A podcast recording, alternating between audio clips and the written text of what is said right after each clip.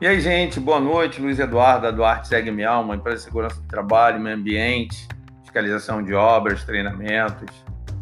E hoje eu gostaria de abordar com vocês um tema bem, bem interessante, que é a saúde do trabalhador, a saúde, do, a saúde ocupacional, né?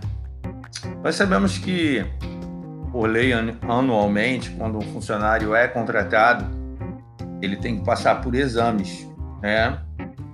Isso, conforme a atividade dele, a gente vai vendo a necessidade, e tudo isso é relatado ultimamente no P P R A, né, para o médico ter uma noção, e através do P C M S O, que é o Programa de Controle de Medicina e Saúde Ocupacional, ele é um médico que determina os exames que serão realizados para cada função.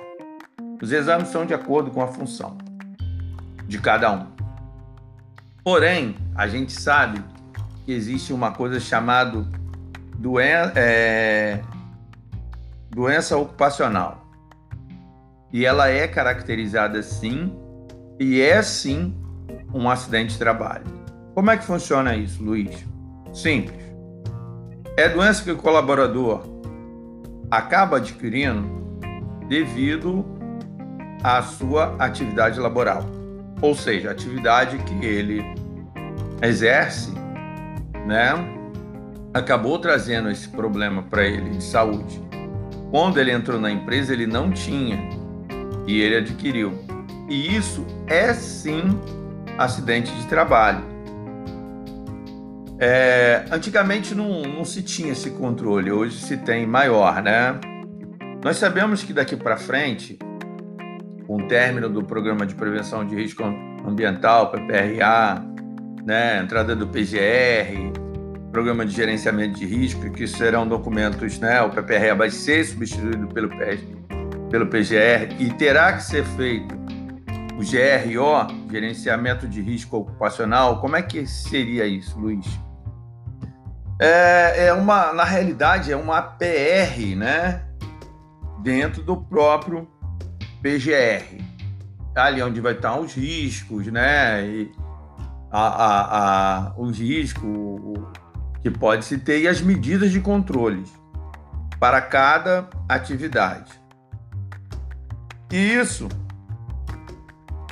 também vai, vai ser lançado, além, além também da, da, dos comunicados de acidente de trabalho, a famosa C A T, né? E as empresas vão estar sendo monitoradas o tempo todo quanto a isso. O que que isso vai ser bom para a gente?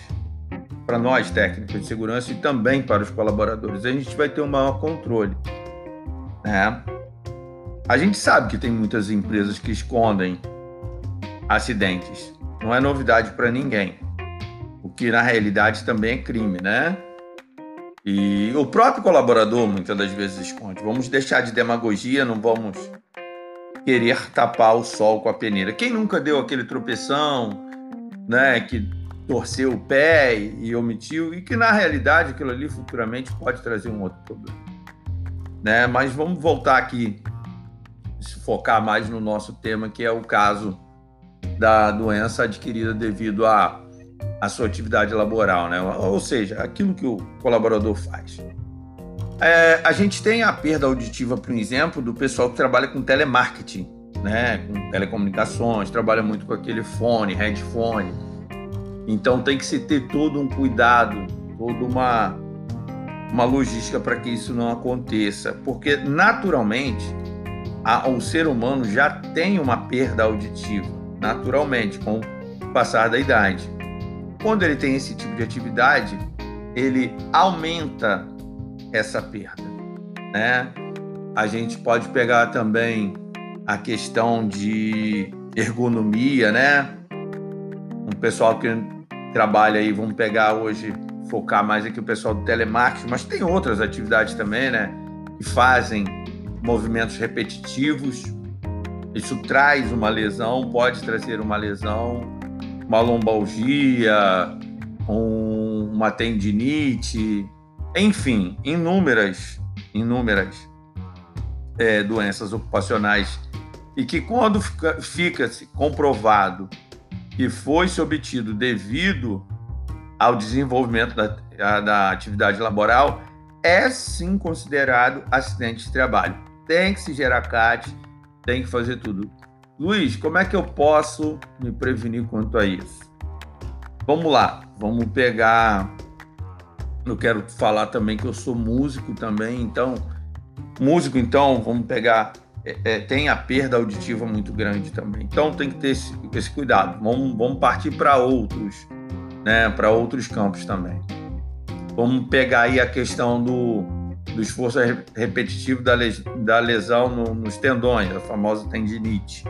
Né? O pessoal da mecânica, quem mais? O pessoal que trabalha com esmerilhadeira, enfim.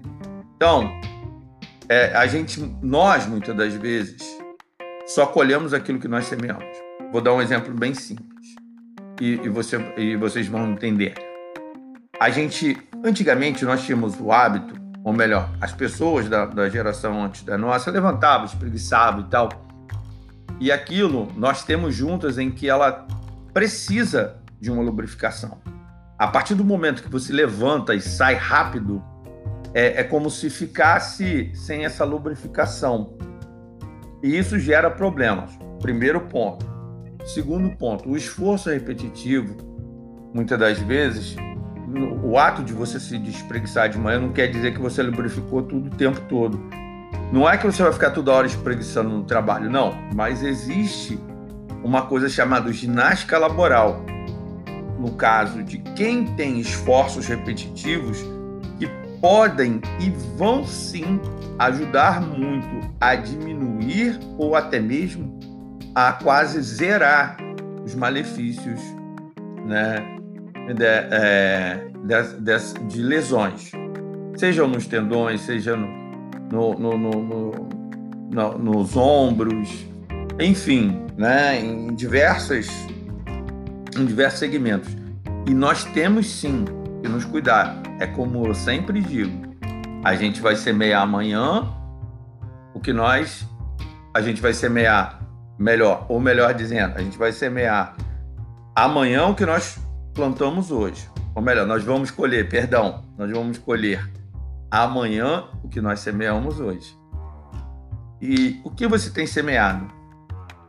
Pode parecer uma coisa boba, uma coisa assim que não tem nada a ver, mas para, é, se você não tem um técnico de segurança aí na sua empresa, dá uma pesquisada, dá uma olhadinha, porque tem, tem movimentos, né? Procura um, um fisioterapeuta, e, e, a, a hora, se você tem um amigo, que é fisio, uma amiga que é fisioterapeuta, um parente, seja quem for, e se informa quanto a isso, porque isso pode fazer uma diferença enorme.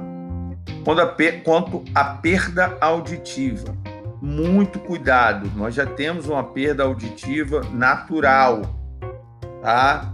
E se você não fizer os usos dos equipamentos de proteção individual da forma correta, você vai ter uma perda maior. E a perda auditiva, ela causa irritação.